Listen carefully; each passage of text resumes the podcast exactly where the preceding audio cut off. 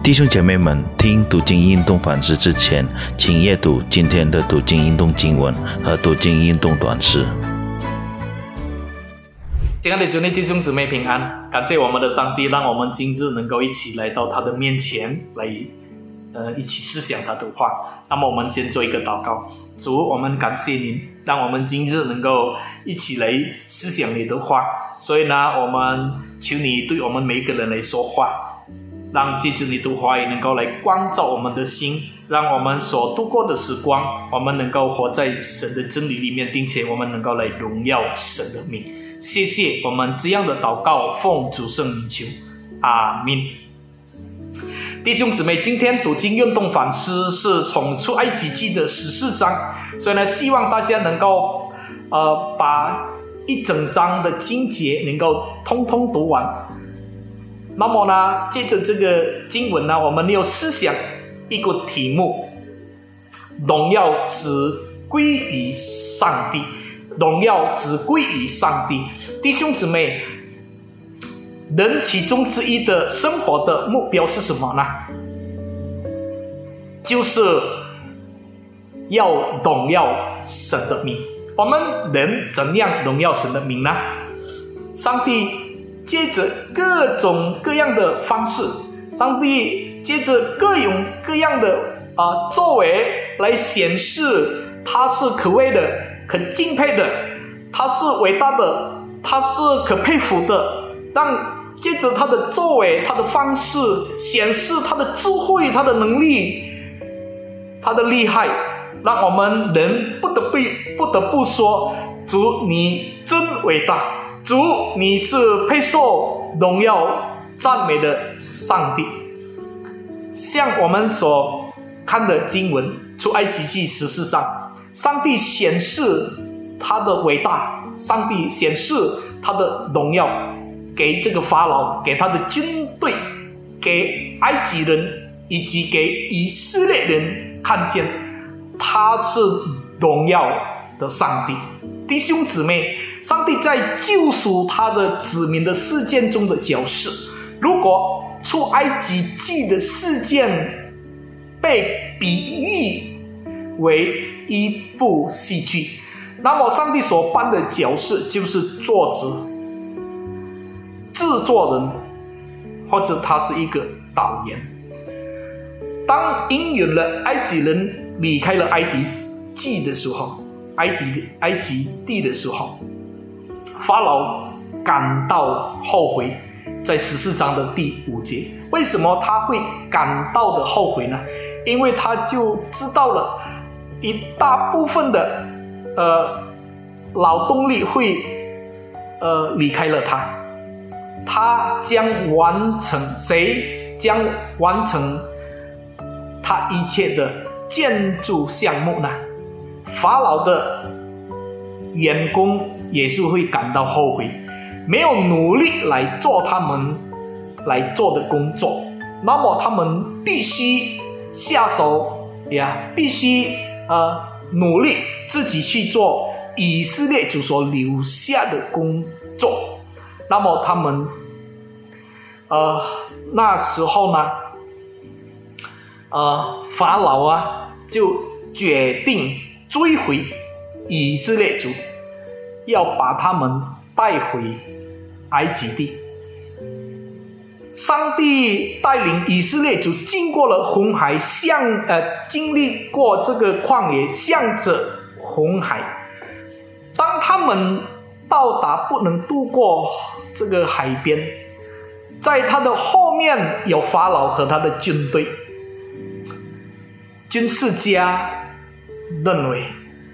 以色列族已经被围困，但是那种情况恰是上帝以摧毁法老和他的军队来显示上帝的荣耀部分的方式。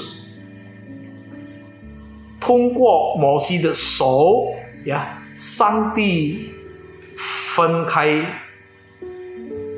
这个红海，让这个以色列族。能够经过，能够度过。上帝让法老追赶这个以色列人，并且他的军队也追赶他们。那么他的军队和他法老就沉没呀，在这个海中。这个是完全是上帝的计划来消灭这个法老与他的军队。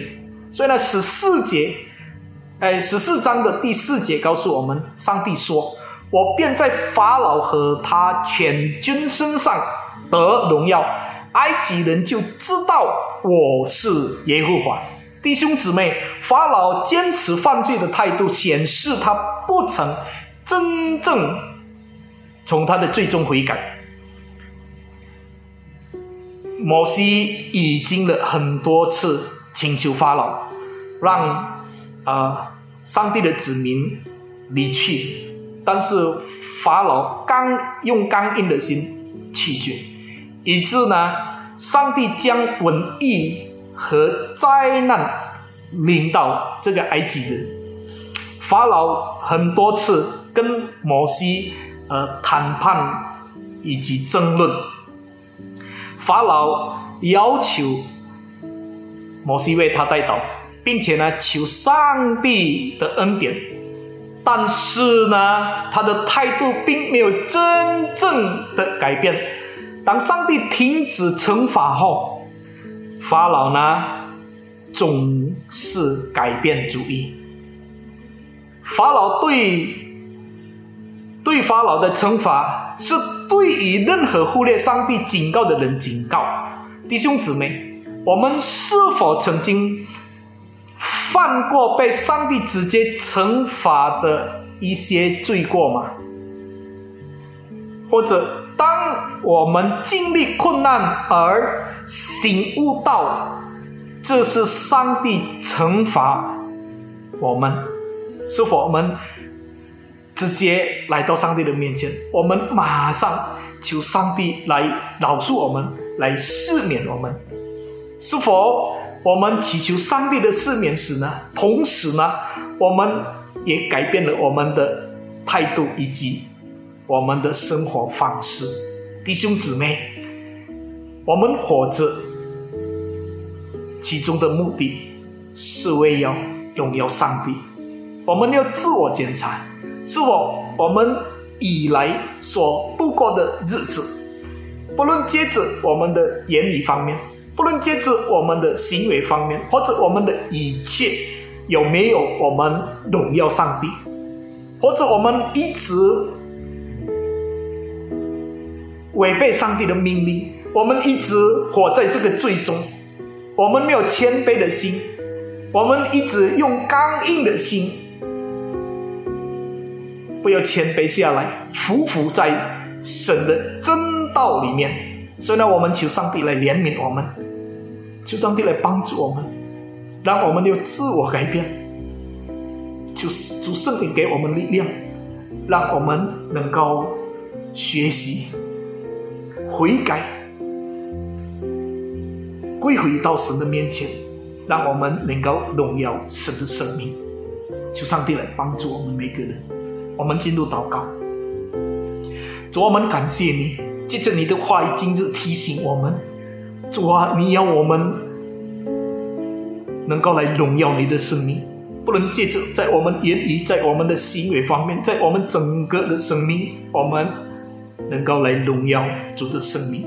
主啊，求你来帮助我们，好让我们所度过的时光，主啊，我们都能够来荣耀主的生命。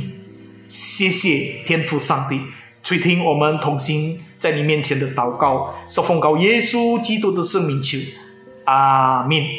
上帝赐福大家。